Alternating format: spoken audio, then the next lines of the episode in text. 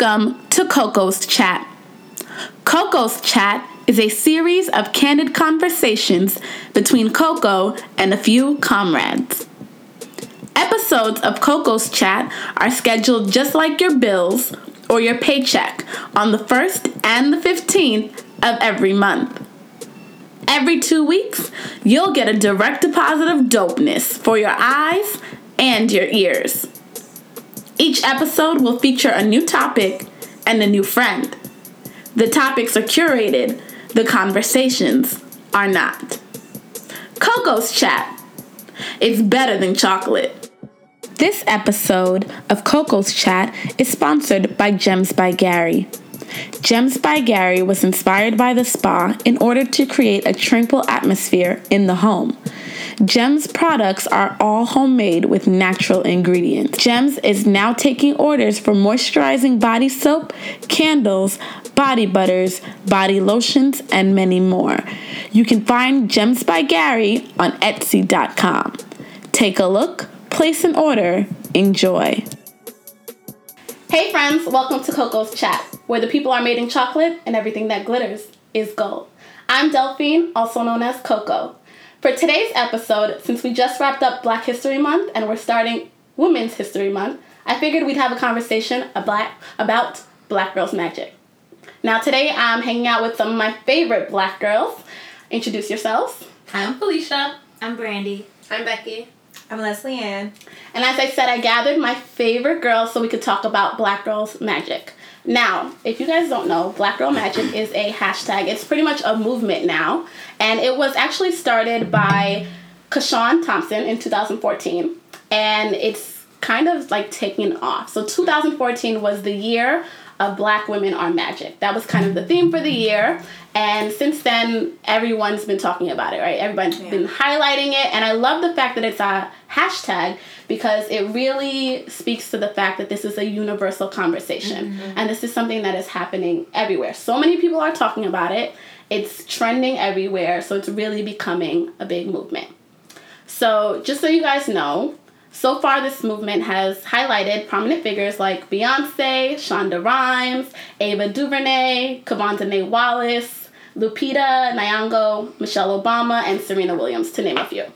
So I wanted to start off talking about Essence Magazine because they've really been like a front runner of the movement, the Black Girls Magic movement.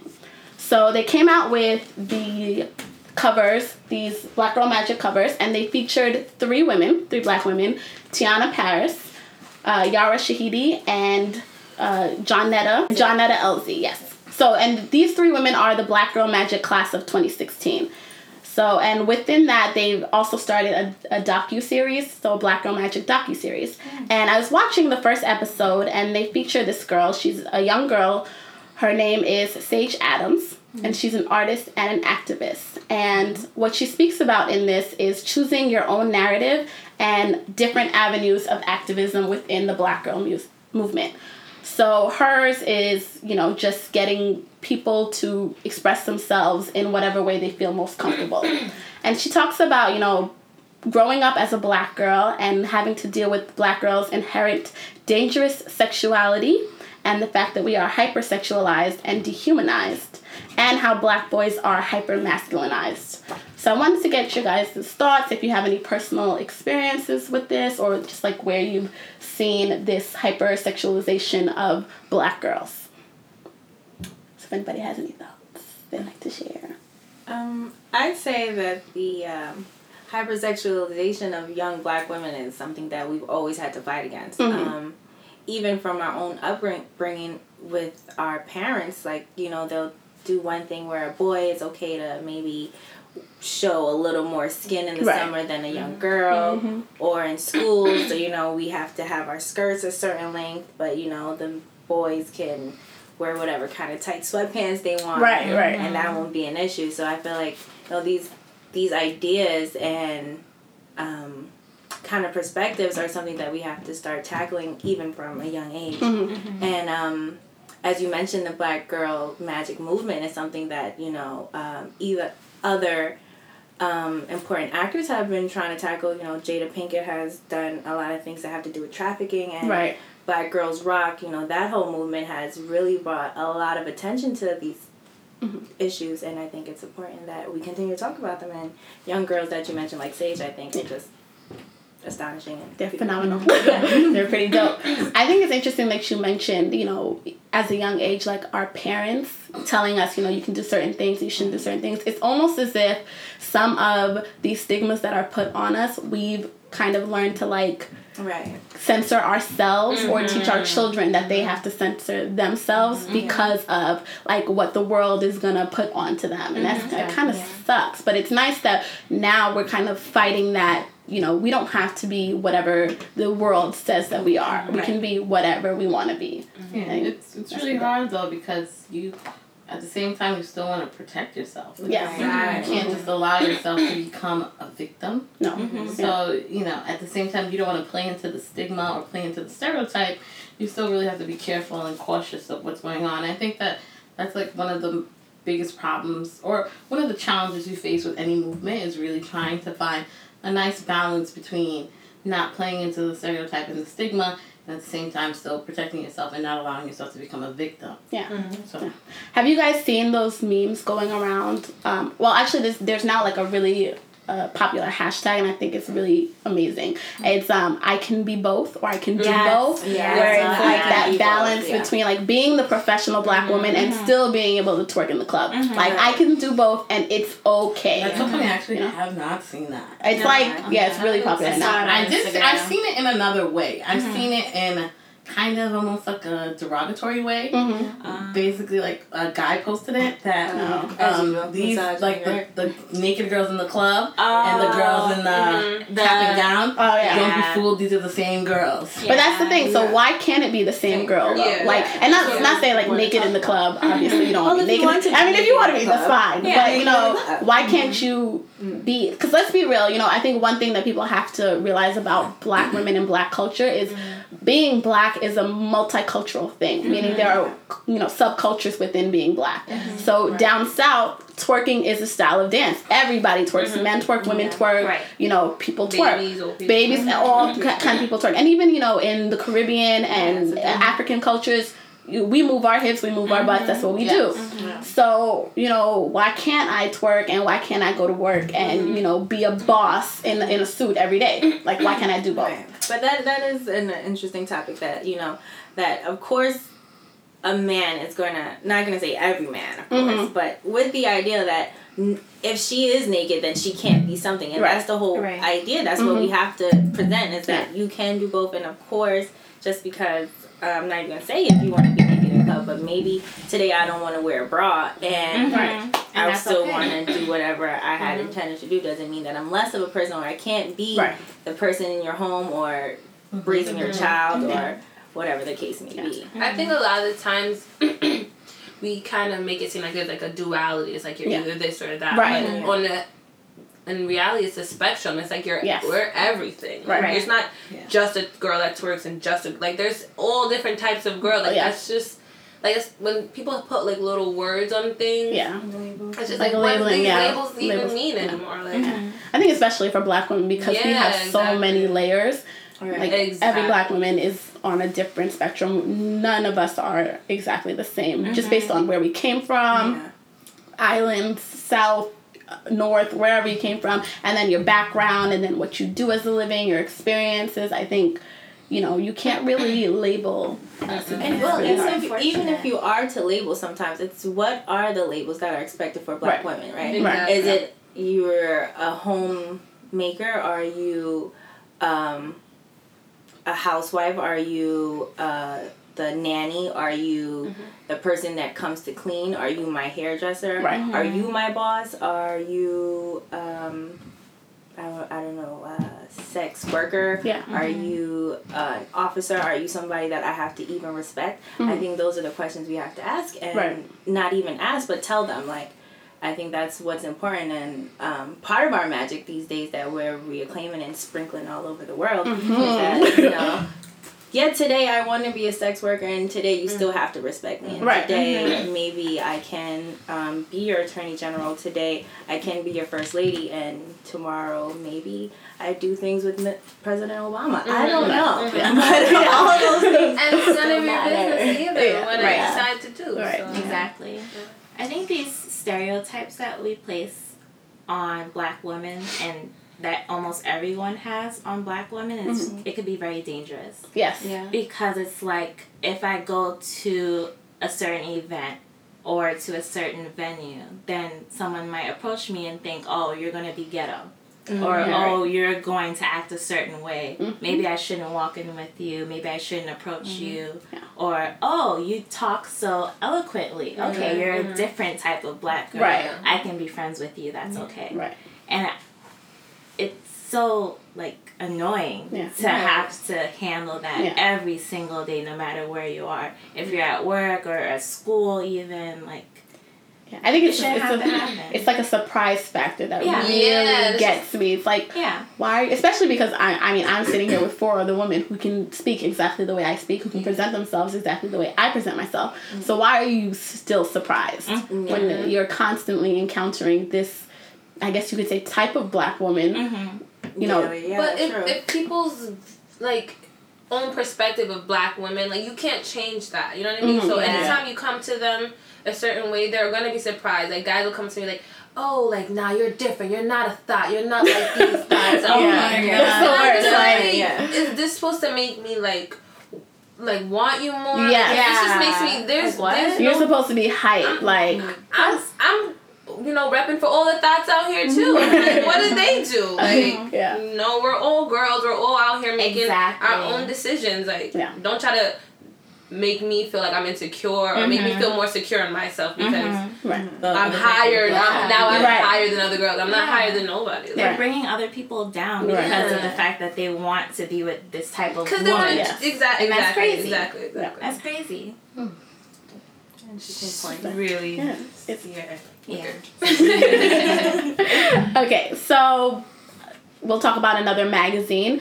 Ebony Magazine recently released a really controversial issue. I'll say it's controversial just because there has been so much talk about healthy weight, and, you know, people have been saying certain things about some plus-size models and things like that. So Ebony came out with a magazine cover with 4 BBWs. So it's called The Body Brigade, and it's the curvy confessionals. They wrote an article, and they were basically saying that when they shot this magazine cover, these beautiful women, and it has Jasmine Sullivan and Chrisette Michele on it too, they had like a feast. Like, they were eating like crazy meat. They had collard greens, like, and, you know, in the article they were basically saying, you know, what would people say if they knew that these 4 big black women were sitting around this table? Like, people would probably riot. They'd probably be like, you're so unhealthy. What are you teaching people? Whatever. So, you know, aside from the healthy living aspect, bless you. Aside from the healthy living aspect, the article also spoke about just how black culture is different, and black culture for a very long time and for the majority of our history, being thick has never been an issue. You know, and I think that that's something that people have a hard time understanding too, because black girls kind of have their own culture, black people in general, but also black women. I think it's kind of hard for people to understand, like, this is what we believe was sexy for a very long time. Like, it's not just about hips and ass or whatever. It's this was our culture for a while. You know, hips were like childbearing signs that you could bear children or whatever, and that's what people looked for a very long time. So it's just interesting that another magazine chose to highlight black women and black girl magic in a completely different way. So, and the cover was actually shot by a black photographer as well. So I thought that was pretty cool. I think the thing with that is, like, it's not only, like, this is what black people think is beautiful. It's, like, this is what we look like. Yeah. Nothing that we can change about it. You know what I mean? Yeah. So it's, like, we've just... The reason why it's sexy is because, one, there's nothing we can do about it. Right. We accept it. And it's because we are sexy. So now people just take the things, right? And, like, they're sexy because they have a big butt. Right. And now they just get giant butts. Yeah. And it's just, like... Now you're just taking pieces. You know what I mean? Now you're cheapening all of it. Right, exactly. Cheapening. That's such a good word for it. So it's just like... they just take all the parts and think, oh, if I take all these little pieces, I'll be this, and I'll be confident, I'll be magical, and I'll be this. Right. Without accepting the whole being. Mm-hmm. Yes. And it's just like, no, you guys still don't get it. No. Yeah. No, that's a good point. I saw a photo circulating on the internet. I don't know if it's in a magazine or not, or where it came from, but it was a picture of a young black woman in her natural state, her afro, and just different pictures of white hands or implied white hands just grabbing at her skin, trying to show that this is what they want, but they don't want to take her with it. So that was important. But I have a question about the magazine. Mm-hmm. So the feast was part of the shoot? It wasn't part of the shoot. It was just eating. Yeah, they were just eating. Oh, okay. But the article was separate from. It was online. It was on Ebony. I'll link it. Oh, okay. I'll link everything that I referred to in the podcast or on the blog so you guys can see it. Yeah. But they were just mentioning, it's like a separate and offset story. Mm-hmm. This is what was happening while it was being shot, and just, a look into how regular these girls are and how, regardless of their size, they still, like you said, believe that they are sexy, and they're on the cover, in pilot uniforms with high waist unitards, and I'm talking cellulite and all, and it's just beautiful. They look really good. I think another thing that I liked, just from Instagram, with the Black Girl Magic, is how far, how vast the word black even stretches. You see a lot of the Indian girls, you see a lot of the different, all the different girls from Africa, all the Spanish girls, all claiming all the Afro-Latina, everybody claiming Black Girl Magic, and it's just wow, it's so much more of us than anybody ever imagined. Why would we ever want anything else? You know what I mean? Exactly. That's the American ideal, unfortunately. It's especially when you live in New York where you see all these different types of cultures, and then you see, the commercials or the different TV shows, and you think you have to look a certain way. Right. It's not true. Yeah. Because even when I went to Guyana, my mom was just like, oh, they love thick girls. Oh, yeah. And I'm like, what? That's not something you hear or you even expect. Yeah. Because even now I feel like, from watching TV or whatever, you just feel like you have to look a certain way, or you have to lose weight or gain weight in certain areas, Yeah, I'm going on a diet tomorrow. Yeah, exactly. You always hear, this person has to go on a diet, this person has to work out. And it's why can't you just be comfortable being yourself? Right. I don't understand. Yeah, I like this aspect of Black Girl Magic where, I think everyone has something that they can accept, and I'm not going to say that, growing up or as part of, I guess,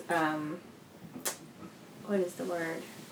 Society, kind of portrayed on us is that, if you were thick, then you were, maybe you're a video girl. Or if you're skinny, then maybe you can be the model kind of wife. Yes. But now it's it doesn't matter. Yeah. We're all together. Yeah. We're all flawless. We're all... Yeah. But I feel it's still, you still get that pushback, you know what I mean? You still feel a certain type of way. If I go into work, and I'm wearing a skirt, I just still feel a type of, you know what I mean? Yeah. I don't know if it's, maybe it's me, but... It's not we're learning. We all have... Yeah, it's just these struggles are kind of... Can I not wear this... A pencil skirt, you know what I mean? Right, yeah. To work. Yeah. Yeah. I think that's part of that, hypersexualization, that everything, just because you're wearing something fitting, because you maybe have a little more in some parts than some other women, that... You're expected to have all this junk. Or you're overexposing yourself with this pencil skirt. Bruh, I got this same skirt from Zara, just like you did. Calm down. Yeah, exactly. And it's my size. Yeah. Thank you. Exactly. So I think it's that whole idea of, how we're perceiving the same labels. Maybe not in words, but in, a description as well. Yeah. But there's you have to find a balance between what you want to be, who you want to be, and also what you're perceived as. Because at the end of the day, you are somewhat of a brand, and you you find yourself trying to be conscious of what your brand is and how people perceive you. And of course that can change from depending on where you are. But then, there's this whole thing about people, looking into different parts of your life and kind of piecing you together. Even though if you present yourself as this, someone can go into your Instagram or your Facebook, like your job, right? Right. Yeah. Your Instagram and Facebook, and piece together another piece of you that was never for them to know. So you kind of have to there's that balance of being both and doing both, of being, you know, that girl who can party and who can drink and have fun, and that girl who's like a boss at work. I think that still, is that balance. Still kind of, you know, need to find that balance. Mm-hmm. Yeah. And your brand is your brand. You have to decide, do you ever want to be the girl in the tight skirt? Like, at the end of the day, like, there was a girl at work, and she wasn't black, but we were in meetings and review meetings, and they said her name, like, and the person was like, Sarah, who's Sarah? You know, the girl in the tight skirt. And the guy literally went, oh. You don't want to be the girl in the tight skirt. The brunette in the tight skirt. And it's like, oh, she wasn't even black. So it's like, it's very difficult to... I think that's a woman thing, though. I think that's always been a woman's struggle. It definitely is. But...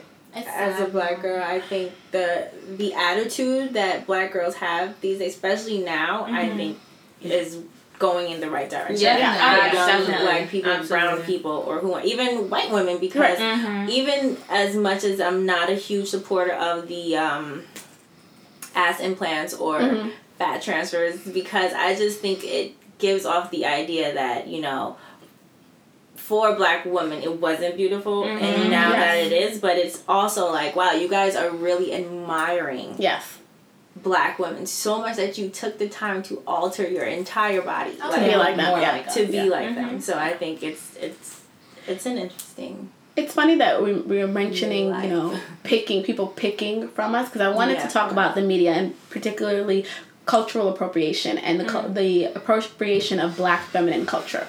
And specifically, you know, Kim's braids, Kylie's lips. I can't even control my eyes. Let's go even. Let's go even back to Carrie Bradshaw's earrings. The Carrie earrings, you know, big hoops or whatever. Maybe the Carrie earrings and the Carrie necklace. She had a name for it. Let's go back to the fact that she calls it the Carrie earrings. Because they're not Carrie earrings, exactly. They're hoop earrings, bamboo earrings. With her name. From the block. That everybody has had. From the college block. From Jamaica Queen. All she was missing was the name belt. The name going by. Yeah, all she needed. It's not. So, you know, and it's interesting because Kim Kardashian recently posted Kardashian West. Posted another nude selfie of herself. Yes. It was an old picture, but she posted another. Now, it's interesting that you sigh, because a lot of people are saying that they were tired of seeing her body, like, we're over it. Even though she looked good, but we're kind of, like, over it. So, you know, a lot of celebrities talked against her. One of them was Pink. She went on a whole spiel about it. And the one person who came to Kim's defense was Amber Rose. But what was interesting... that should be enough for Kim to say, I made a mistake. Right? Amber Rose. But what was interesting... She made a good point, right? To her, what she said was... she brought up a good point, and it's...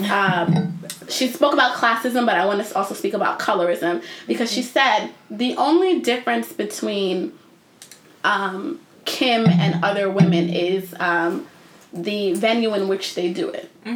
For example, you know, Amber Rose was a stripper, and she pointed out how in Pink's video she was swinging from a pole, you know, scantily clad. And she was saying kind of the only difference between the two is that Pink had the money to put it on a video production set while Amber was in a strip club. You know, and I think for black women as well, a lot of the things, Carrie earrings, bamboo earrings, if I would have wore them in a restaurant or if I wore them at work, I would probably be the ghettoest girl in the world. Like, who is this little hood? My name is probably Shaniqua. Like, stop it. But Carrie wore these on TV, and now everybody has a nameplate earring or earrings, and everybody has a nameplate necklace. Like, it's okay. And it's that same idea of classism and colorism. Because you're part of a different class or because you're a different color, some things that you do are seen as, you know, more acceptable. So because Kim was naked on Instagram as opposed to naked in Playboy, it's a little bit different. Or, you know, naked in art or something like that. It's just a little bit different. I think people just like to have opinions a lot about things, and if you try, you can have an opinion about anything, you know, but at the end of the day, like, people do what they want to do. Kim Kardashian loves to see herself naked because she looks bomb, and she puts it on Instagram all the time. She has guys. How has nobody flagged her page? Like, why? How? They can't flag it. Instagram would would never shut her down. Exactly. Never. That's what I'm saying. She has like 40 million. Yeah. This is her life. This is how she makes her money. What she wants to do. Yeah. It's ironic that. I think it's more shocking that people still talk about it. Like it's Kim Kardashian's business is to sell herself. Mm-hmm. Literally, that's how she makes money. That's how she makes it's these just, emojis where people literally one of her emojis is ass. It's an ass. It's like an injected ass. Let's talk about it because it's unrealistic. Let's be real. And also, she has a stripper. Yes. I mean, a dance like she that. Does. Mm-hmm. And like a so, like, yeah. It's like, you guys cannot be shocked. You guys want to talk about something, fine. Yeah. But this is her business. And just like Playboy's whole mansion or Upcoming or how they have their Play Bunnies. Mm-hmm. And, I mean, I support Pink, so I'm not going to... really attack her. Right. I know. I was like, oh, I kind of like Pink, but she read her right. She read her right. Yeah, she really has a point, but it's kind of like... like silly because it's like you want to argue about something that you already know exists. Yeah. And Kim Kardashian's supposed to be a role model, but who is she a role model for? Sure. Exactly. So the people that she influences kind of already made up their ideals of what they want to do and like you mentioned, like kind of how they want to brand themselves. And if they are like the Kardashians who are smart enough, right, to really run America based on taking other people's ideas, then what do you want to promote to them? Right. I think go ahead. I think the sad thing is that everyone always talks about it. Yeah. Like, why is Kim Kardashian news? It's not. Because, I know, but it's like, I go on Facebook, during a break or whatever, and then all I see are Mashable, because, Mashable is so popular now. Yeah. Like, 5 different articles all about Kim Kardashian's naked body. Her nudity. It's like, that's, I don't care about what Kim K looks like naked. We're over it. Because on Instagram, you have hundreds, almost thousands of girls naked on Instagram, shaped like Kim Kardashian. Yeah, just like her. But here's the thing. Like, first of all, Kim Kardashian has done amazing things with what she started with. Yes. That being said, I feel like she always tries to rep for those girls who are naked. Mm-hmm. And those girls were like, she started from the bottom. You gotta remember. And I get that, and I get that. Like, she can do whatever she wants. She's liberated. She's free. Blah blah blah. But I think that's what's disappointing about her being always naked. It's that she has crossed over into literally every single industry. Mm-hmm. Yeah, she has books, she has clothes, she has makeup, she has hair, and she has everything. Mm-hmm. So when you look at her as a businesswoman and you understand how difficult it is to be a woman and be conducting business, for her to just once again revert back to her sexuality when she has so much going for her besides that, it's so disappointing. And it almost like, it feels like it sets us back. Even though, yes, she's liberated, and yes, we are like, girl power. More power to her that she can be naked and look bomb, as she does, look bomb. But, excuse me, if you're a woman and you're sitting in a boardroom and you're trying to conduct business and you still have a dude looking down your shirt, you wish that Kim Kardashian would keep her clothes on. I think that's unfair because just like we're saying that we want to be liberated and we want to be sexually free and she's naturally a sexual being. She naturally came up being naked. She naturally wanted to show her body regardless if it was through a sex tape or not. However she wanted to do is how she wanted to present herself. And if she can sit in that boardroom regardless if this man decides to stare down her shirt, doesn't make her less of a businesswoman, and it does not take away from everything that she built. And I think it also, like, when we say things like that, it brings us back to other aspects. Like, look at Nicki Minaj, right? Mm-hmm. So she has... really ran this hip-hop for about 6-7 years now and still when she goes on Instagram and wants to wear her white lace boxers, not lace but men boxers are always shared because we want to see packages whatever when a woman wears it we can literally see her lips of her vagina and for us to say that Nicki Minaj decided to drop this picture on IG, let's forget about everything else she does. Or let's just talk about how all the other upcoming rappers who feel like, you know what, I want to rap about my sexuality just like any other man does. Why can't they? We're saying we're disappointed. Why? But it's not necessarily that I'm disappointed in her specifically. It's the fact that she's the only person that can do it. Like, God bless her. But I think that there's not a lot of other businesswomen or women who are doing positive things that can do that. Like, Michelle Obama would not be in the White House if she was posing naked. You understand? Mm. So it's not necessarily like I'm disappointed in her. Like, more power to her. I wish we all could do that. It's just that the fact that we still can't. And I think that's part of why she does it still. Yeah. Mm-hmm. So that eventually we all can. Our expectations but the reality should change, is, it's like living in this world right now. We can't, and that's I think that's not as a disappointment, a frustration. Okay. I think that's a better word, right? Because I think as women, not just Black women, as the women in general, I think that the women who are, in the media and are kind of public figures, they kind of represent us whether they want to or not. Mm-hmm. So whatever projections are put onto them are kind of put onto us by default. Right. So if one woman does something and or dresses in a certain way and she's automatically given this label, any woman after her who dresses in that way or kind of emulates her, looks like her even, is given the same label. Mm-hmm. And I think it is frustrating because we don't have the same freedom that these public figures have. Yeah. So in the boardroom, I don't get the chance to say, well, I've done this, this, and this, and this, because nobody's listening to me already. Mm-hmm. So I think it is like you said, the world needs to change their mind frame. Yeah. The world needs to be open to the fact that every woman is different. Mm-hmm. Regardless of your race, every single woman is different. You can't categorize us based on somebody who came before us or even at the same time of us that kind of did something like this. Right, because I think we're constantly living in a place of contradiction because... Yeah. We want to be seen a certain way and respected in this way, but no one is saying that we should expect that of men. Yeah. No one is saying, hey, look at the game. Well, somebody's probably is saying it. Don't get me wrong. Yeah. Overall. But very few people. Very few. But there's still people praising Kim, too. Yeah, of course. She gets praises. Yeah, we're going to praise her. She gets a lot of public...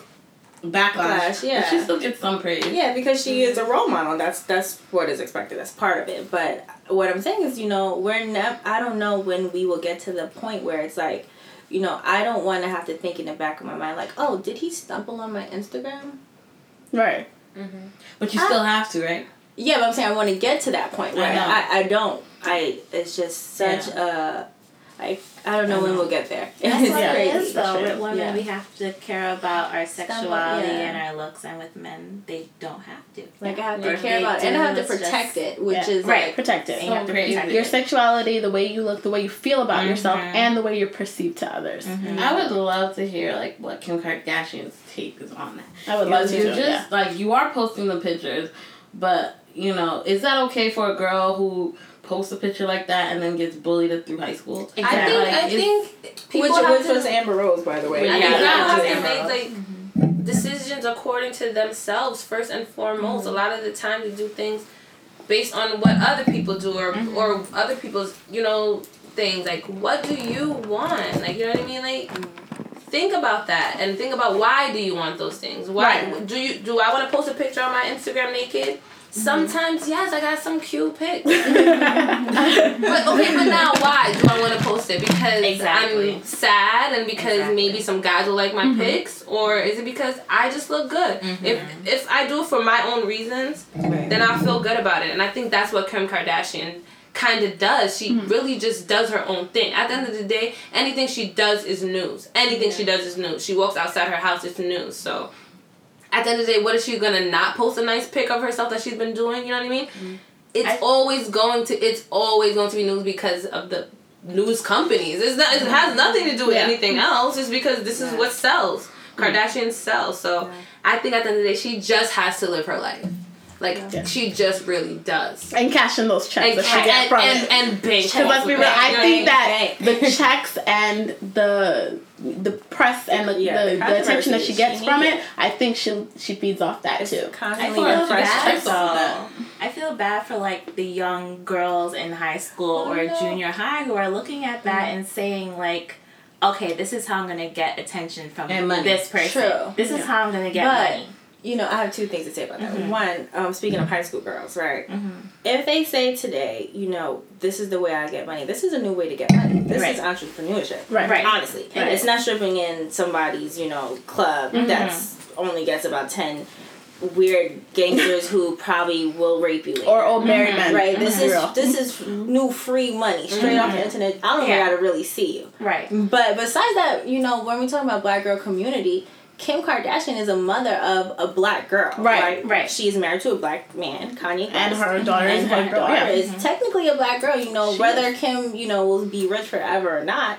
You know, if they go to another part of the country, she's still pretty black because that hair is still in the afro.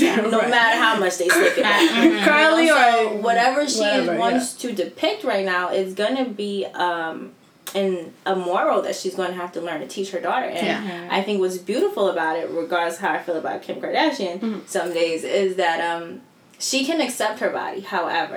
And that is important. I think that's the community Kim Kardashian speaks to when she drops these nudes on the internet, because there are women out here, like you said, even young girls in high school who may be bullied, but there is a sense of confidence they feel when they see these things. And regardless if they are being attacked, and even, you know, from school authorities or people in the community, if they're telling them, like, no, don't accept yourself, and they're like, well, Kim Kardashian has made me feel better about this.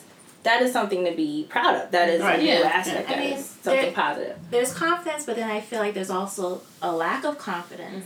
Where false confidence. Where a young girl, she really doesn't know herself, and that's all she can see. That's what she wants to emulate. It's like massive boobs. So it's funny that you say, you know, that's all she sees, because you guys probably heard of the Oscars So White controversy, you know, where everybody was having the hashtag, and Jada Pinkett had a whole, you know, conversation, video. So in response to the Oscars So White, Russell Simmons actually and Def Jam actually put on their own award show. And I was kind of surprised because I had no idea that this happened. And I feel like a lot of people didn't know. And I was kind of sad because it was so dope. You can watch it on the Fuse website. But so they gave Sanaa Lathan the Best Actress Award for her role in The Perfect Man, which I heard was trash, but whatever. They gave her the award. It was decent. Okay, I didn't see it, so I can't really tell. With Michael Finley. Yes, Michael Finley. So they gave her the Best Actress Award, and in her speech, she mentioned, you know, how important it is for black girls and black boys to see them on TV represented. And I think that's another thing, because there are black girls who might young black girls, teenagers, who might see women like Kim Kardashian and Amber Rose and Black Chyna and Lyra Galore and Nicki Minaj and all the beautiful bodied women. Cardi B. And yes, Cardi B. And they may be saying to themselves, oh, I want to be like that girl, because they see that's where the attention is, that's where the love is, whatever. But there are so many other black girls who get the same kind of love, who are still beautiful, but because they're, you know, are not these opportunities for these black women to shine in Hollywood, in movies, on TV, in books, in series, you know, thankfully for Shonda Rhimes, there are women like Kerry Washington, Viola Davis, you know, and there are Lupita Nyong'o. So there's more people, you know, getting the limelight and getting these roles.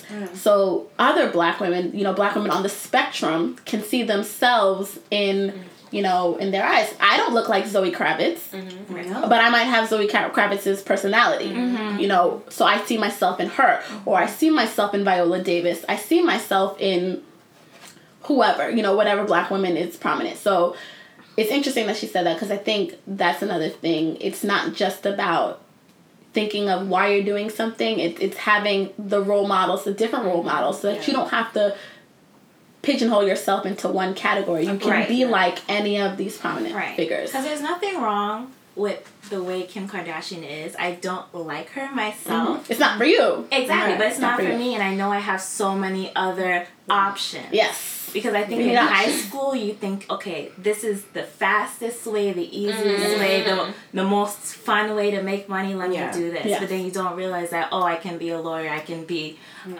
entrepreneur. Yes. I can be, you know, a businesswoman. I can be an athlete. Yeah, you can be a news anchor for anything. Yeah. You can be a journalist. Anything. Yeah. I think it also, an activist. A lot of it starts with, we looked for these celebrities and these famous, influential people to be role models to raise kids. And that's kind of doesn't really, like, correlate to me. Like, I can't tell my kids to that. I can tell my kids that Kim Kardashian's not a good role model for them if I'm not being a good role model for them. So I can't have them be that influenced by other people. Yeah. You know what I mean? Like, and I understand that's, but that's what needs to be taught. Not that Kim, who cares what Kim Kardashian does? Who cares what anyone else does? Why are you being influenced by other people? Like, what make you? You have your magic. You know what I mean? You don't have to go look for Kim Kardashian's magic. So, you have your own magic. It doesn't matter what your We all have our own magic. I don't have to. You know what I mean? Yeah. Yes. We look for other people to be role models for our kids when they have everything they need already. Like, you already have everything you need. Find that. You see how Kim Kardashian found her thing? Find your thing. Yeah. Like, I love that. Yeah. So, somebody said in Sage Adams' docuseries, the Black Girl Magic episode 1, she actually says how, you know, she felt all this pressure to live up to her name because Sage means wise, and her parents really looked into, you know, a name that would be fitting of her. And then she realized, like, you know, I can find my own way. I don't have to live up to just what this name is or live up to it in a certain way. I can find the magic within me. And I think that's so great that you said that. Like, you have the magic and you don't have to look to women like Kim Kardashian or Nicki Minaj or even Michelle Obama. Right. But even if you have that, inspired by them. Right. Yeah, you should be inspired by the positive things that they portray. And it is difficult for young people, not even, you know, high school, middle school, whatever. Young people, it's hard to find that. Yes. That is positive, positive light, wherever it's coming from, because sometimes we get distracted. Like, regardless, you know, we shouldn't be influenced, but these influences are everywhere. Yes. It's on our phones, our TV, you know, even walking down the street, our music. Sometimes you hear a commercial and, like, you had no intentions of even this ever being a thought, but now it's playing on the radio 15 million times. And you're like, let me look at that. Or I pass the magazine stand and boom, right there in your face. Let me go get McDonald's because they got that Pop and Rock song in the commercial. Right. Yes. That's so annoying. It's just triggering you. I hate that. To go down different aspects, but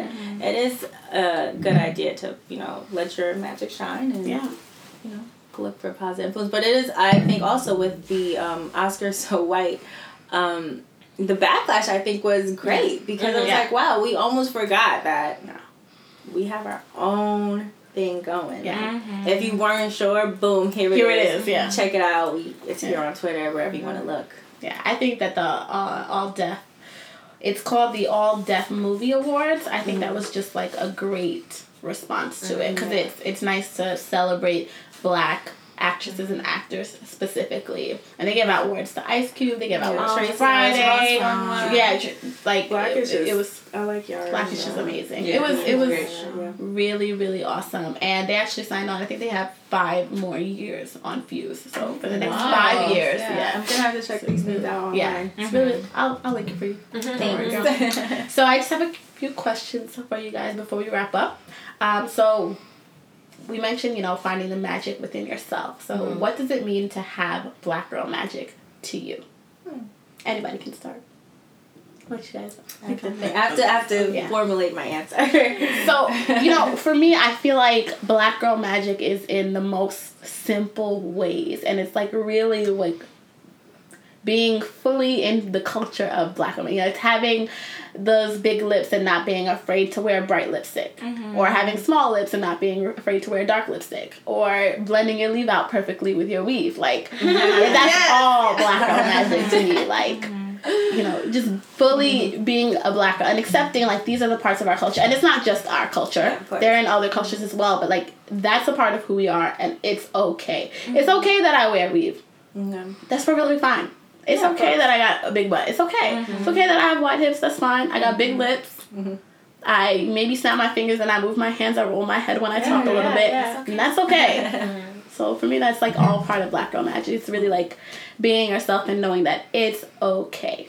And I personally love the I can do both movement because people look at me all the time like, you're so cute. You're like a sexy little librarian. I'm like, wait a minute. Sexy librarian. You're going to be such a good mom. And I'm like, but I'm only 24. What about that? She looks so good with a baby in her hands. What? Like, it really does. I look good in a bandage dress too. Anything in her hands? Yeah. Going off of what you said, it's like definitely appreciation for self. Yeah. Mm-hmm. That's like where it begins. But also too, like when you see Black girls making strides, mm-hmm. beating the odds, as cliche as that sounds, and like being, you know, just doing what they want to do, the way they want to do it, like, and not really caring. Mm-hmm. Yeah. Yeah.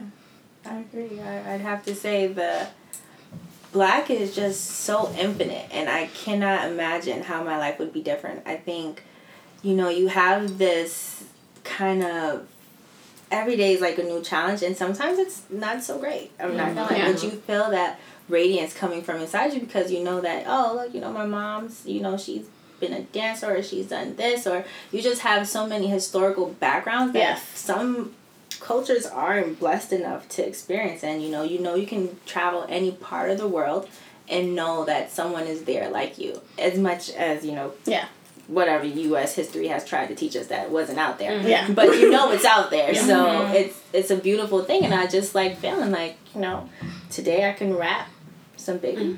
Sometimes I want to listen to a little bit of classic violin pieces. Because, you know. On the radio, on my drive tour. Yeah, I got a little Tupac and a little Celine Dion in the rotation. Sometimes I want to rock my cornrows. Sometimes I want to eat some Haitian food. It's all great. And I think it's a beautiful thing. And I also enjoy just learning about being Black. Yeah, but that's awesome. That's the most awesome part. I love that. So that's my magic. I think my new favorite part about, like, Black girl magic, because I feel like I've always felt like, you know, my own person. And I didn't really realize, like, maybe other people were having those problems too. Like, oh, like, maybe these people are having difficulty. They don't feel as good. Yeah. Even if, you know what I mean? Like, me, I don't care what I look like, but I always feel good. And people will say that, like, oh, yeah, but it doesn't matter. It doesn't count for you, Becky, because, you know, you could put whatever. You could put whatever. Mm-hmm. So I realized, like, even though I may not need those pushes, like, I can now give that to my friends. Like, you know what I mean? Like, because girls aren't that nice to each other. They're really not. Like, I would tell, like, I have, like, one of my close friends, every few minutes, people are like, y'all still friends? Y'all still friends? I'm like, yeah, we are. Like, we like each other. Like, what do you guys think? Sisterhood. Like, girls. Why would we not be friends? Like, girls like each other. So I always, like, spreading that magic back to your friends, too. I like that. And then you get it back, too. I just really, like, it feels good. Hey, girl. I love that in Black communities. That, hey, girl, yeah. I don't know you, but I can still say that. It's kind of like that whole meme of, like, I wish I could talk to all the girls that I met in the bathroom. Yeah. I feel like that's where Black girl magic happens in the bathroom at a club. Like, I know. At that point, connecting it to, like, your who's influencing you point, it's such a good thing to remember, because the reality is, like, not everybody is like that. Mm-hmm. Yeah. Not everybody is, like, cheering each other on. Exactly. There are people who are, like, fighting every day. There are people who are being bullied and being, like, really have, like, strong self-image issues. True. Like, you don't take for granted how well-adjusted and how much appreciation for self that you do have. And, like, we're all sitting here doing pretty well. So it's like, don't, you know, don't for one second think that there are people who really hate themselves. Like, I know some people who don't go out because they don't like the way they look. Like, I'm planning this Miami trip, and I know a girl who's not going because she can't. Like, could you imagine you skipping a vacation with all your girls because you don't like the way you look? Yeah. Crazy. I was going to come here because I wasn't feeling how I looked. No. But this is real. That's it's real. So, the who's influencing your thing, like, is, like, such a big idea. And so, like, the fact that, you know, you can appreciate yourself and appreciate how comfortable you are with the way you look, and have an appreciation for your hair, your nails, your makeup. It's like an appreciation for now your friends, and you can spread that magic is not something to be taken for granted. Like, it's dope, and I hope it can keep happening. Yes, it's just like, it's not as common as it should be. I think also with girls too, like, we don't have those difficult conversations sometimes. We don't. So whereas you don't reevaluate friendships a lot. You just, me personally, that's all I can say. Like, I maybe didn't reevaluate them, or just, I knew them this long and stuff like that. Right. But you gotta sometimes take a step back outside yourself and, like, look at the situation like you're looking at a movie. Yeah. And how do you feel about all these characters in the movie? Does it, like, you know what I mean? What is it like? Mm-hmm. And if I'm like, not feeling it. If these people aren't really, you know what I mean, giving you the energy back that you want, you know what I mean? Like, mm-hmm. find those friends that do make you feel that way. Yeah. So be surrounded by the magic. So now you can surround yourself with that magic because if not, it could bring you down. Like, so now when you hang around people who feel a lot better, you feel a lot better. Yeah, y'all look a lot better. Y'all this, y'all that. Y'all doing a lot more things. Feel good, look good. Exactly. Yeah. And that's a life perspective. Exactly. So speaking of these magical black girls, I was watching a clip of Tracee Ellis Ross on Facebook, and she was talking about her. She's a magical woman. I love her. Just your happiness sometimes is not always going to be an all day. We're not whimsical fairy tale ideas, black women. That's not the magic we're talking about. It ain't Tinkerbell over here. We're not sprinkling fake fairy dust all day. Like this happiness and confidence and community that we rediscover, I'm gonna say, often is something that sometimes can be fleeting. Like, you know, this sisterhood maybe tomorrow. I'm like, yo, where are y'all? Y'all didn't tell me that. Like, why are you so busy all of a sudden? You know? Like, am I no longer? And that's not what it is. You are still this wonderful being. Right. You still have these magical things about you. And I think just trying to reaffirm that is part of the magic too, and just be sure that just because it's not here all the time, every moment doesn't mean that it has disappeared. And I think that's a beautiful message that we're contributing to as Black Girls Rock and all that good stuff. The magic is within, no matter how you feel, it's in there somewhere.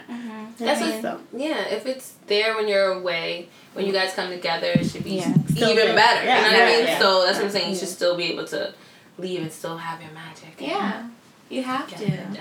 I mean, Black Girl Magic is like an adventure. You know, it's like your life journey. And, you know, one day you want to have permed hair, one day you want to have non-permed hair, one day you perm it again. You know, you do whatever you want to do. Whatever makes you feel most comfortable, and that's the most important thing. I mean, man, woman, black, Latino, Caucasian, whatever. Like, as long as you're comfortable being you, that's what's most important. And for black girls, that can be a struggle because of society, but by us reclaiming it, we're really, you know, taking life head on. Push through. I like that. And I feel like since we reclaimed it now we realize, oh, we can do everything. Exactly. So much better now. Oh, wait. So I'm not ghetto if I do this? Oh, okay. Yeah. You know, if you are, everything. But I am ghetto. I might have that hot sauce in my bag. It's alright. So my next question is, who has Black Girl Magic? And so I mean, like, what kind of woman? And the reason why I ask is because I have two reasons. One is that there was a meme that went around after Beyonce's Super Bowl performance. And it was posted by white women. I forget who it was. I think she's a journalist. I'm not 100% sure. But it was a picture of four black women. And it kind of said, it's funny how, you know, you chose the woman with the least amount of black in her. And a white woman posted it. Yeah. So that's like, to go along with that, there's a comedian. Basically, the Beyonce is light skin and whatever. Yeah, like, she's not really black. And that's another thing. The nice black girl. So, also, there was... earlier, we mentioned, you know... Becky, I think you mentioned that... when you look at the hashtag, there's, like, this spectrum of black women that you never even knew existed. Like, all kinds of black women. Well... Aida Rodriguez, she's a comedian. She posted this video on Facebook she had like a paragraph that went with it talking about how she's tired of being called not black enough. Like, cause she's an Afro-Latina. So, you know, she's black, but she's, I think she's Puerto Rican. Or Dominican. One of those two. Or both. I don't know. And she also talked about Zoe Saldana and why it was wrong for her to play Nina Simone. And so it was so interesting. She said it was wrong? I'm sorry. Yes. Why she disagreed? And I agree with her because she's basically said that Zoe, you know, her and Zoe share the same background. They're both Afro-Latinas. They're from the same islands. Or what have you. And she said that, yes, they are black girls, but they're a different kind of black girl, and they are not a displaced people. They have a home to go back to. What does that mean? Basically, Zoe Saldana does not share in the same struggle as other black girls. She's she's not displaced. Well, she was saying she can. It's a good point. Your point. I felt the same way. Yeah, I felt the same way too. She is displaced. But she came off as saying African Americans was what she said. Not yes, African Americans. African Americans were displaced. You know, in the whole slavery American slavery, and the idea that what island was she from that didn't have slavery? Right. Which is her point. Which is why she claimed Afro-Latina. Okay, yes. Right? Because she said she is black, but a different kind of black. Because that's another thing that we struggle with now. Right. Because people like to say that African American culture is not a culture, right? So in her idea is saying that, you know, I have somewhere to be because I am not quote unquote displaced, but in reality she is from Africa. Right. If you're not in Africa, but I think what she was saying is she could to a certain extent trace her nationality back to something. Whereas in Africa, before Africa, I mean, like before she went all the way back, she had because of a mix where that came in with Africa were planted. But she said African American, she's also a citizen of somewhere else, right? So she has two cultures. She has an Afro American culture and a Latino culture, which is what she was saying. I see what she's saying. Yeah, she kind of has like a second home before America. Exactly. Yes. Whereas African Americans don't have. And a lot of she's saying that she moved. That's not. But she's saying a lot of African American people cannot trace their heritage at all. Think that's Africa. But they don't know what part of Africa. Yeah, nothing like that. Whereas a lot of the islands, you can trace back to what part of Africa you came from. I still Haitian people can trace back to Benin. Other people can trace back to certain areas. I have an African-American friend who, I mean, that really is the case. Like, I'm Guyanese and Jamaican. I know kind of where my own family lines come from. Right. But when you're African-American, when all of your family is maybe from the South, you can trace it. Yeah, like you might want to know where from Africa I do understand that. But the displaced people is talking about target. Yeah, she's like, I feel like she's talking about the difference between knowing exactly what part of Africa you came from and knowing that you came from Africa. What is the big difference? Yeah. But so that's what Zoe Saldana's, I think, fight, and she was saying she quoted that she was fearless like Nina Simone. She stated Nina Simone, I'm sorry if I'm taking your question. No, go ahead. She stated that she was fearless like Nina Simone because, you know, Nina Simone of course targets being a black woman in America and fighting for that right to be yourself and be bold and be seen. But what's her name? Aida Rodriguez? Aida Rodriguez was saying Nina Simone's also fight had to do with colorism and being that Zoe Saldana is Afro-Latina, keyword Latina means you are not as black, right? You're black. So, let's keep it on top. Yeah. Zoe Saldana is blacker than some black people. Yeah, she has in terms of her look, she doesn't have high yellow skin, like, but she's not exactly a dark skin. No, she's not either. No, she's not. The problem is that they cast the wrong person. Right. But she also accepted the role, right? Why is she the wrong person? That's the question. I think she's the wrong person. People's idea. No, I get it, but I feel like we're feeding into the problem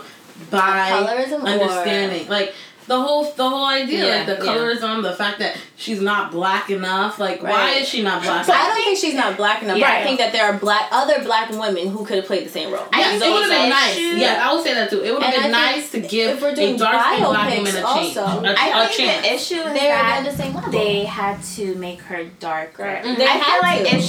But they didn't have to. You know what I mean? But they also reference other black characters that they've made darker in other movies, like Kerry Washington and what is his name? And also prosthetic noses, they made them darker. Ray, Jamie Foxx and Ray, they had to make them darker. Forrest Whitaker and Kerry Washington for the movie they played in that escapes my mind about Last King of Africa, Last King of Scotland. Sorry, yes, they made them both darker. Forrest Whitaker is more like pronounced. You can tell. I think the issue that a lot of people have also is that, because of the whole Afro-Latina aspect and because the fact that, to be honest, the media does not see Zoe Saldana as a black woman. No, they don't. They see her as a Latina, but they don't always recognize the Afro. Problem. That is the biggest problem. But I think also, so Zoe Saldana doesn't necessarily these are not my feelings. Yeah. Technically, I'm just giving you an idea. She doesn't necessarily share the same struggle that Nina Simone shared. So it's kind of hard for understand. And I think... Who is? Right. Besides Nina Simone. Exactly. So a lot of actress. What job struggle? Did she do a good... Well, that's what, did she do a good job? Right. Did she do a good job? That's what I'm saying. The problem we're talking about, superficial things, that has to do with casting, that has to do with media, that has to do with movies, people who's paying all this stuff.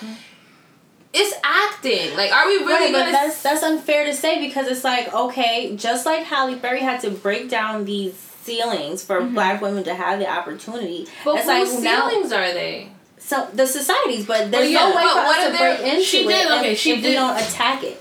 Like, there's no way for them to step in the door if it's not open to them.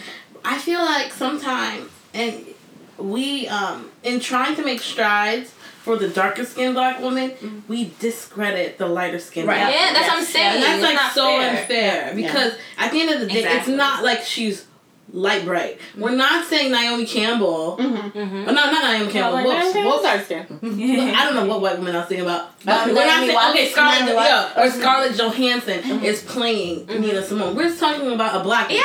Zoe Saldana is black and identifies herself as black. So there's no reason to have to change the way she looks if she's just being an actor. So I think for the movie, that's how the director wanted to go. And don't get it. So who directed this? There's white people who have to put on bronzer and darker makeup to make themselves darker, depending on what they're playing. If they're playing an Italian woman and they're not Italian, and they're maybe fairer skin, they have to put on darker skin makeup. Women, right? You say this argument, but women, other women, ethnic women, are arguing against that too, because it's like, why? That's the point. Being in America, they're typically want somebody whiter. And if a white woman is playing these roles where she has to make herself darker, why not just hire the darker skinned woman? Yeah. Okay, but it's their movie. It's at the same standard. I agree. It's their movie. It is their movie. But we look at movies as movies and TV shows as representation of reality. That's not real. Right, nothing is real. If you want, get outside. People tell me all the time, oh, you can't do this. You can't be an accountant if your hair is like that. You can't do this. You can't do that. I do. You know what I mean? There's no... We look at movies. Well, let a black... There are black movies. Go to you see all the African movies. They make movies all day. Because they're not. There's not an Oscar movie, but okay, whose standards are you looking at? The Oscar standards? Those are white people standards. Yeah. The movies, those big movies, those are white people money and white people standards. They want the African movies to be mainstream. They want this to be part of it. So do we support them? But so do all the black people support them? Why can't my sister be a representation of me? Why are we saying that? One person, one group of black people does not represent all the black people. Yeah. So why is it that a lighter skinned woman cannot be a representation of exactly. Okay, so it's interesting. For what? Why do I need a lighter woman to represent me if I'm here? Because she's a better actress. So she was an actress. But lighter or not better? Not better, but that's the actress they wanted. Right. But we don't know. But why? That's but you think the reason she got what she was lighter? Sometimes it is assumed. Yeah. But that doesn't make any sense. I don't think it's her color has anything to do with it. Yeah. But for me, I just feel like if that's her color, that's her color. Like, I understand they want her to look more like Nina Simone, but there are other ways to go about it. But what about theater? I think Broadway, they do makeup, they do all that stuff. Yeah, it's actual real thing. But the makeup they put on her is so terrible. No. She looks orange. Let's talk about it. She didn't look that good. She looked terrible. That's because she didn't look good. Not because of race. The makeup artist is horrible. Here's the thing, though. My issue is if you could choose Zoe Saldana, why not choose Zoe Saldana the way she looked? Why did you have to go the next step to make her look like Nina Simone? When there are so many other actresses that have the same talent, that have more accolades than Zoe Saldana. Lupita could have played her. Uzo from Orange is the New Black. A lot of people said she could have played her. People even suggested Viola Davis. Who are we to just start saying these things? We don't know about their budgets. We don't know their schedule. We don't know anything. I feel like some of the people that you're naming are very new on the scene. Yeah. Someone has put in work. Yeah. I'm just saying. These are people that other people are naming. To go along with your point, if the execution of it is wrong, it should not be done. Exactly. Right. That's what I'm more mad at. Everybody's saying that, but we all have doubt. And why is that? Doubt of what? Of whether it will be executed correctly. I don't think it will be. No, I haven't seen the movie. I don't know. I don't think I could watch it. I personally don't think I could watch it. It has some something to do with her color. In my opinion, I don't think I think we are now holding her to a higher standard because we're like, oh, she needs to depict this person. No. I'm not talking about her. I'm talking about this whole situation. I think it's someone's vision. A movie. It's someone's vision. It's someone, a whole person who we don't know. Yeah. And then now he hires a million people to run the whole movie. You know what I mean? Yeah. So. We're gonna see how he did it. He hired Zoe. You know what I mean? She's a great person to cast because she is an incredible actress. She was good. I just feel like there's no reason to change her to make her because they didn't do that to Will Smith in this concussion movie. Yeah, you don't have to look exactly like Nina Simone. I think that was the I don't know. I think because I personally don't either. No, I think it's because it's a biopic. It's different as to a movie. In a movie, you know, you do what you, this is a fictional character. You do what you want, but because this is a person, and you know, I think there was backlash from Nina's family too. Yeah, I don't know what their issue is. They came out supporting Zoe. They came out told her, don't associate your name. Don't you dare use Nina's name in your mouth. We don't want to hear that. But it's a tricky situation. But back to my question. That wasn't even part of it. All right, so back to my question. Why I brought this up was because I have two questions actually. So one is, when we speak about black girl magic, does the color of the woman or her background have anything to do with it? Because you know we talk about Zoe Saldana and Aida Rodriguez and they're black girls, but would we feel the same way about Rashida Jones, for example, like a black woman who looked more white than anything? Because Zoe Saldana looks like a Latino woman, you know. Aida Rodriguez, same. She looks like a Latino woman with possibly an Afro background. Mm-hmm. Beyonce is light skinned, but she's a black woman. You can tell. Yeah. So Rashida Jones, she looks like the whitest girl from around the corner. She got a little bit of texture in her hair, but she always talks about the struggle of being black. Yeah, not black enough. And we just said with Zoe Saldana, you know, it's not fair that they say she's not black enough. Mm-hmm. But what about the black women who do look more white? I think it's also... Yeah, so you go. Okay. You look passionate like that. Yeah. It's so personal for me because... My mother is a very light skin woman. She is, yeah. I don't know if all of you have met her. My mother looks Hispanic. My mother has been Hispanic. Yeah. People have come up to her speaking Chinese, speaking Japanese. Like, my mother... Yeah. And then most of my family's on that side as well, you know, they can look Indian, they can look Asian, or Hispanic, and it's like, they're all black women. If you ask my mom what she is a black woman. Right. And the color of your skin has nothing to do with how black you are. Yeah. You know? Yeah. Like, me, one day someone says, oh, you're so light. Oh, my God. And then another day someone's like, oh, you're so dark. And it's literally because of the season. Like, I change colors. It happens. You know, my foundation might not match the way it will in the summer. And that's just what it is. That is a real struggle. Exactly. It's a real struggle. And... doesn't mean I'm any less black, you know? Right. So I feel bad for anyone who has to have that kind of attention brought onto them. Yeah. Because we shouldn't have to say anything about how black they are. Mm-hmm. Right. Yeah. I think especially, you know, there's a struggle that mixed black women experience that sometimes we don't acknowledge because, you know, they kind of have that outsider syndrome where it's like, when you're on this side, you're too light. And when you're on this side, you're too dark. So where do you fit in? And, you know, I read a story about this writer. He wrote an article about he was dating a girl who was mixed. Mm-hmm. And she said to him, I'm half white and half black. And he said to her, no. You're just black. You're not half anything. But so we said completely white. You said you're just black. Like, you have to be one or the other. And that's our natural, like, you know, I had an old boss who used to say, if you got a little bit of black in you, they're going to see you as black. So you're black.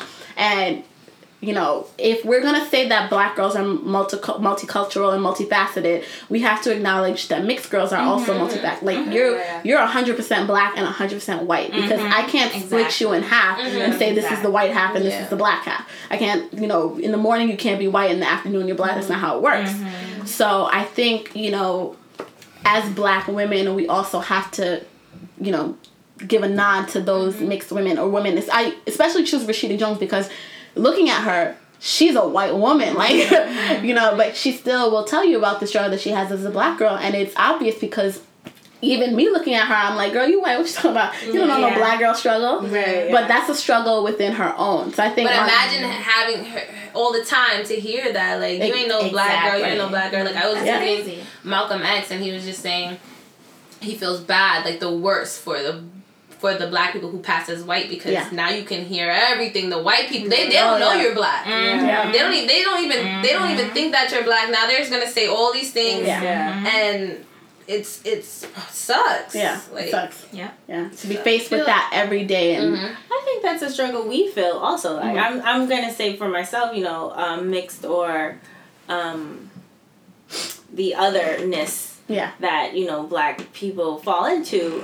I think sometimes we forget, and often, even for myself, sometimes I'm like, you know, they can't relate, and I'm so wrong for that because it's not true. Even, you know, Afro-Latinas or just Caribbean people who also feel like their blackness is different, you know, just trying to understand that being black is such a broad topic that, you know, I can't really say what it is to be black for you, but I know what it is for me, and trying to accept your blackness or not discrediting your blackness is something that I grow with. I'm not going to say I'm perfect, you know. Yeah, exactly. Listening to people, and they're like, oh, yeah, I'm black, and I'm like, yeah. I'm not my kind of black. You know, my kind of black. Not my kind of black. But I'm like, accept you black, girl. You black, but you're not my kind of black. You know, we all came off with somebody. You know why that is, though? It's because I feel like, and this is like this, you know, the post that the white woman made, like, it's funny that you chose this lighter person, because there's this idea that we fawn half of more white feature. Yes. Yeah, these, and like we just fawn out. Look at the there are pages on IG about like mixed curly hair fascination. And it's like, weird. You're talking about a baby. It is. Yeah, and exactly. They are taking it to this like, oh, it's a mixed baby. It's a mix. It's so special. Babies are beautiful. All babies. Or like in your bio, you're like this color, this color, this girl. You just one thing, like, you can't expect that far. Even in the natural hair community, like spraying your hair, like, you see my curl pattern? Yeah. Like, girl, calm down. Yeah. Like this desire to like see these, you know, more white features, or these to form after these more white features, and it's like, as you keep praising it, and it's still hurting them. Yeah, that's crazy. You're putting them on a pedestal, and it's still hurting them. Mm-hmm. Like they're being more hurt than we are by this whole thing, because at the end of the day, like, they just want to be accepted by their own people, and that's us. But we're segregating to the point where we now can't even accept them as us. And it's crazy. Yeah. It's becoming like a problem, and we have to start seeing them as just like us, everybody, like, and we just come in different kinds, and unfortunately, all different flavors. We get to the point where the dark-skinned baby with kinky hair is just as beautiful and fawned after as the light-skinned baby with the curly hair. But even then, I feel some kind of way about it. Like, you know, when actors adopt, not that it's not a wonderful thing. It's a weird idea to me that like what's her name? Sandra Bullock. Oh, I was going to say Angela Julie has a tribe. I probably got to let that one go. Yeah, you know, wherever she want to go in the world, save a child, big child. But even like watching Sandra Bullock with her two black kids, and it's like, do you even get their struggle? Yeah, they don't have it yet. They don't even know their struggle yet, because they're gonna have it. Right.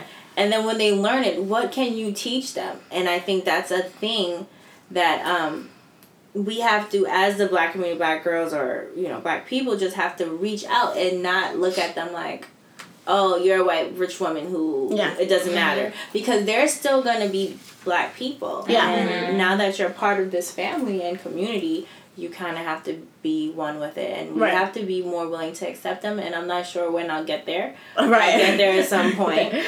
You know, whatever struggles I have with colorism and whatever the case may be. We have to find a happy medium where we all have our own struggles, because we all can catch ourselves like, I'm doing that light thing, girl. As long as you catch yourself, that's the effort. A lot of people just say all these things all the time, but the catching yourself is the progress. It's just oh, okay, like it's very difficult. You get so your own self in your head, not even what you say, just yourself, like your thoughts. Like, all right, maybe I don't feel that type of way. Maybe I really don't. Like, right. You know, like, I think you have to be conscious of exclusion as well, and realize that as a black woman with Black Girl Magic, you have a responsibility to care for the next.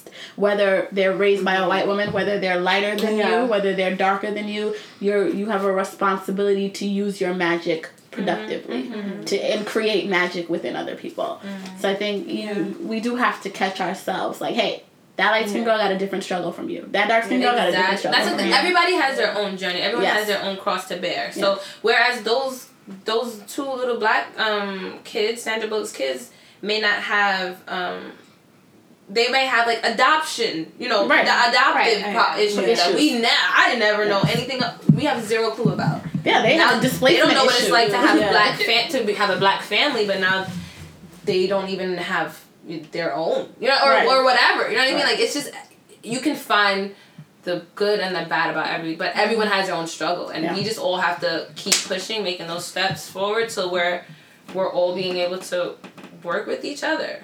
Yeah, it's so funny. I was in Haiti with my mom, and we were at the airport, and there was this guy who, in Creole was just saying to her, "Oh, light skin, oh, Grimel, oh, blah blah blah," and my mom was just really kind of trying to be nice about it, but it was getting annoying. And I just kind of like sucked my teeth and rolled my eyes, like, man, we just want to get our bags and get on this line. Mm-hmm. And he looked at me and he was kind of like, "Oh, don't be sad because your mom is light skinned." Mm-hmm. And I'm like, I was like, man, and I was just kind of like, I think within, our different cultures, we also have this idea of colorism that was, that obviously was ingrained us from generations. Yeah. We have this idea that, one is kind of not better or more attractive. And that, the other side just has this lifelong struggle that you just have to. It's okay. Mm-hmm. Don't worry. I know. You're good too. Yeah, you're good too. It's important. You're good too. Yeah. And so and I was just kind of like looking at him like, I'm not sad. I'm just annoyed that you're still here. Yeah. Exactly. And the saddest part is it was a dark skinned man who was saying that. Of course. So like, there's a self-hatred. I was about to say there's a little bit of self-hatred in you too. Because he's mad that he's not like your mom. Because I'm not mad. So now you have to be too because you're it's okay. But we're still good. We're still good. Yeah. You're still good too. But that's your problem, not mine. Exactly, because I now understand that that's a struggle for my mom as well. Mm-hmm. Exactly. Like, she has to deal with people constantly saying things that to her, like her light skinnedness is what makes her attractive as a person, not who she is or the words that she says, or it's her light skin. Even just her eyes, her eyes, yes, mm-hmm. her lips, yes. Yeah. That's not nice. It's just her skin. Like it's just crazy. Mm-hmm. My mom is seen as an exotic person. Exotic, yes. This whole exotic thing is weird. I'm over it. Everyone is exotic. Everyone. But if you think about it, right? If you all came from Africa, you're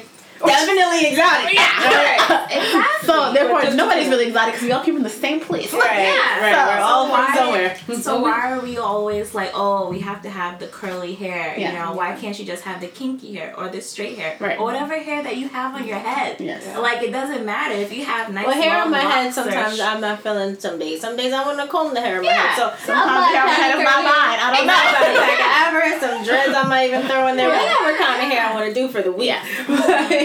Some box braids, like whatever, And I just wish that there wasn't that colorism aspect, even outside of the black community, even in Hispanic communities or Indian communities, especially. Oh my goodness! Once you're a dark-skinned Indian, it's over. It's so bad. The curse everywhere. Yeah. Can't even marry everywhere. Everywhere. Even at work, I knew two girls. They were at work. One was a darker skinned Indian, one was a lighter skinned Indian, and they couldn't get along. They had beef because the lighter skinned Indian felt like she was better than the darker, and she would say things to her to put her down. Mm-hmm. And that's insane. It's just and a lot of black anywhere is identifying. I'm gonna say as black anywhere. brings unnecessary stress to your life sometimes. Yeah. Or, you know, sometimes you can find the good aspect. But so not everybody can. Exactly. No, not everybody can. But in a lot of countries, it's also seen as a curse on the family, especially in, like, South America, Brazil, Colombia. The darker-skinned family members are representatives of something bad that a family member did. And so when they, you know, marry lighter-skinned or white individuals and the children are born lighter, the older people rejoice that the curse has been lifted. Oh my God! Like, did you learn anything about genetics? Like, have you not? Exactly. Like, do you know anything? But that's so funny. The next question that I have is, so why do you think it's so important for the Black Girl Magic movement to exist now, especially in 2016 with everything that's been going on in the world? I think, well, I'm on Instagram a lot. Well, I was not anymore. But, and seeing a lot of the, like, young, a lot of the pages, the Black pages, conscious pages, Black girl pages, feminist pages, are just, like, 15-year-olds. And most of them are in high school, and I'm learning so much more than them. And that they be posting videos of them in class blacking on their teachers, and I'm like, dang, I wish I was in high school right now, because it's getting serious in these schools. Like, they're not letting no white teachers tell them nothing. They're like, no, that doesn't make any sense. That's because of the patriarchal society that we're in. The teachers just be like, what? Like, they told us, skip this section. Right? Exactly. The curriculum. This is not in the book. Like, forget it. Let's just do that. Where did you learn this? Yeah, so I seeing, like, that, like, I didn't really have, I wasn't looking for that when I was young. So to see the young people looking for that and looking to be themselves and looking to be, like, just celebrating each other, like, it's anti-bullying. Like, it's just love. Yeah. Like, so that's what I see a lot of love is coming out from this. So. Yeah. There is a lot of love, but at the same time, I feel like there's starting to be this turn where people are trying to villainize, like, the Black Lives Matter. But there's always going to be Black Girl Magic movement. Everything that's like that is positive. Yeah, positive and kind of celebrating Black culture is starting to be seen as too aggressive. As usual, right? But it always has always. So I think that's like the importance of continuing the movement and keeping it positive. People are now starting to twist it, turn it, and make it something dark and ugly, so they can take away from it. Exactly. So it's important that it just keeps on going, just keep pushing forward, and keep keeping it positive and motivating each other, because there are people out there that are trying to make it into this ugly thing, and it doesn't have to be that. Right. Exactly. Yeah, exactly. Like, the internet age, I think, especially being a young adult in it and being so conscious, really makes you realize how important Black Lives Matter movement is. Black girls, you know, having that magic. When you're seeing, because of the internet age, you can now know how many young Black men or women are being shot seriously by police, or knowing that, you know, we have a wonderful Black president, and yet people will still downplay his effectiveness in office. You know what I mean? And it's like, when you have the internet, you can see the good and the bad. You can read this horrible news story and then see maybe the actual events of what was going on, right? You know, and see that it's completely different from the story. You get that, you get the full picture, the full picture. Yeah, not just what's in the book. You get the real life aspect as well. And you see how they really do demonize Black culture. Yeah, of course. You just see it for, like, black and white. Like, you just see people's words coming out of their mouth. You're like, no, this is not what happened. This is not what happened. That's not right. Lies you tell. Sounds crazy. Yeah. Yeah, I have to agree. I think what's different also about this Black Girls Magic movement, that, like, we don't have a Harlem Renaissance, Golden Age. Rights, we don't have that. And I think being the internet is so instantaneous, we get that moment. Like, here in New York, this is what's happening. Here in Ferguson in Flint, you can see wherever, and Brazil, you know, around the world, and it's all at the same time, we're all trying to make things happen, and I think it's a beautiful thing.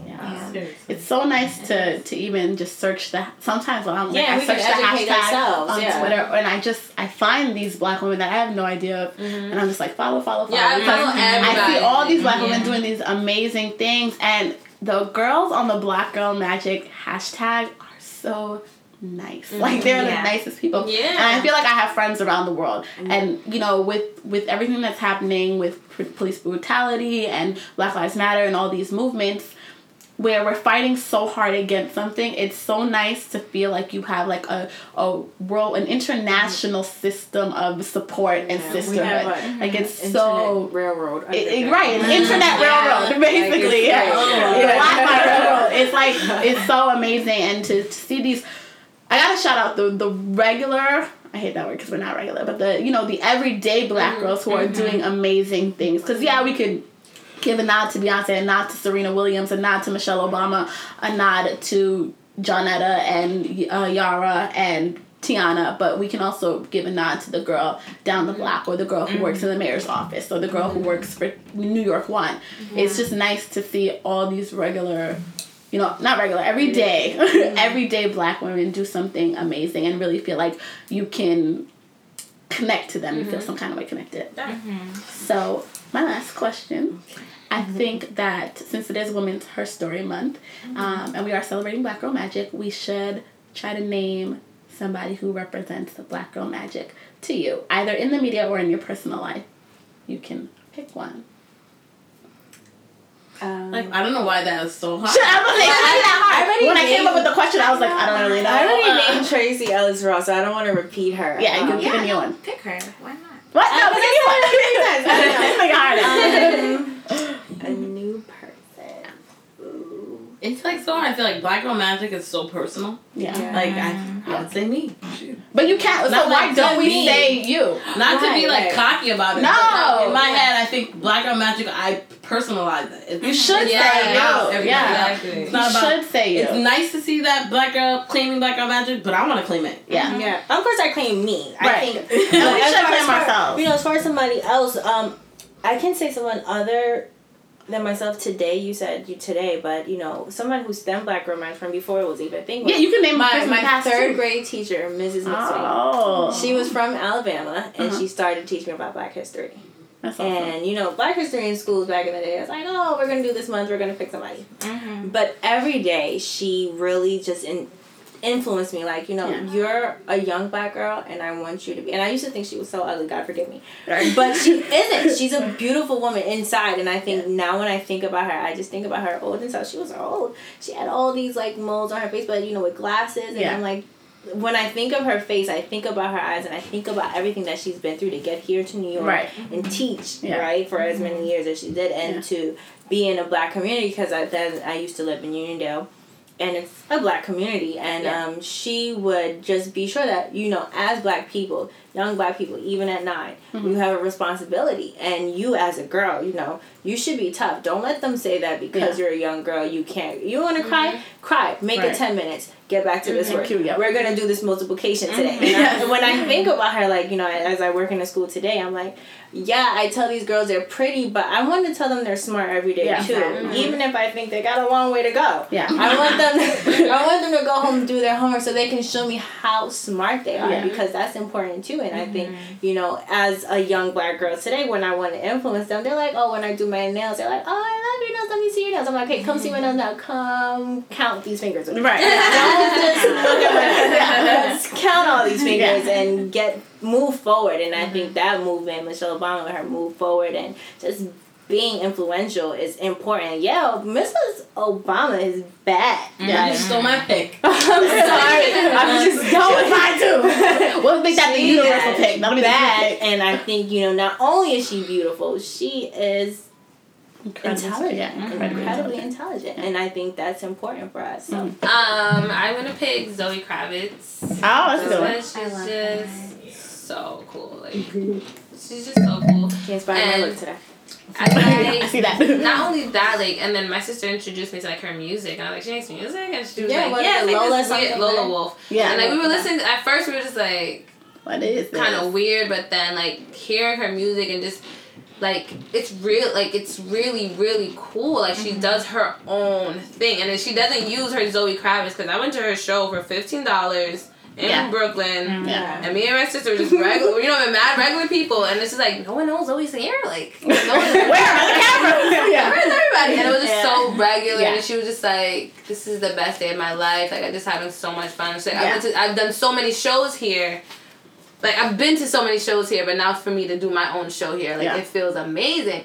So to see that, like, a person who I think is, you know, famous from, yeah. Now mm-hmm. a second generation famous mm-hmm. person or celebrity or just being so regular right. and so vulnerable and giving her music and singing. And she doesn't have she's not a singer. She's a regular girl. But just to see that, like, that was her black girl magic. And mm-hmm. that kind of made me realize, like, oh, shoot, you can do whatever you want to do. Mm-hmm. Like, you can do whatever you want to do because Zoe went from this to just to be a singer in Williamsburg. You know what yeah. I mean? Just yeah. to be in Brooklyn right yeah. now singing with us. Yep. So it's just like, what's your idea of success? Yeah. So that's what she helped me, like. And her music is popping. So. Huh? That worked. That helps too. Brandy. I have to say, I'm going to pick two. Okay. Go for it. That's fine. I have to say it. This is corny, I guess. But my mom and my grandma. That's not corny. Like, for real. Like, yeah. So my grandma was the first one in the arts, and we have a large family mm-hmm. from Guyana to come to this country. She came yeah. by herself, left her husband, her daughter, like, mm-hmm. had to come to Brooklyn and, yeah. you know, was, yeah. like, an aide, and mm-hmm. she would make all this money. I mean, not a lot, but she would make money, and she would send it home to Guyana. Mm-hmm, mm-hmm. So, yeah. like, all her nieces, nephews, her daughter, her husband, everything. And she was the one who helped them get visas to come here. Mm-hmm. And I think that's so powerful, mm-hmm. you know? Yeah. Especially at a time when people weren't really traveling. Mm-hmm. Like, this was the 60s, so mm-hmm. you know what was going on in this country. Yeah. You know yeah. what I mean? Yeah. Right. Like, that's just so powerful. And then my mom, she's great. Mm-hmm. Yeah. Like, great. She's tough. Like, yeah. No, your mom is tough. Like, I know. No yeah. games. No games whatsoever. Not her personal life, not her, you know, her work life. And she really inspired me to be, I think, the person I am today. I'm still trying to mm-hmm. emulate her. Yeah. Yeah. Mm-hmm. So she's awesome. Mm-hmm. Yeah, that's really I definitely agree. I think I would choose the women in my family mm-hmm. as well. Just one, having to deal with the reality of being a black girl in America, but also having to have dealt with that after dealing with being a black girl in a different country, you know, because yeah. there are issues that you deal with within the black community, and then there are issues that you deal with within the world. Mm-hmm. So I think I salute all of my aunts, my grandmother, my mom for all that. I think I choose my girlfriends, because I think mm-hmm. you guys are amazing. Uh-huh. And just in the regular struggles that I think we all go through of, like, yeah. finding out who we're trying to be is, like, a different kind of struggle. But I think I also choose all of the little black girls, including my niece Ava, mm-hmm. because there's such a magic in the innocence that is in young black mm-hmm. girls. Mm-hmm. I mean, before they realize, like, what the world says about yeah. them and what other people say about them, I think the ideas and the things that they say are just some of the most incredible, phenomenal, you know, mind-blowing ideas. So mm-hmm. that's what I would choose. Definitely. Love that. Give it up for all the young black girls out there. There's some dope. Including us. Mm-hmm. Including us. Yeah. Shout out to us. Yeah. No, y'all. Being magical. No, right. So, and the older women out yes, there. And the older women. Mm-hmm. All yes. the women in the world, running the world. I agree. So thank you guys for chatting with me. Thanks for having us. Anytime. So thank you guys for tuning in, whether you're watching or you're listening. I wish you a happy Women's Her Story Month. I hope that you find the black girl magic in you. And if you're not a black girl, I hope you get sprinkled with a little bit of magic this month and this year. See you next time.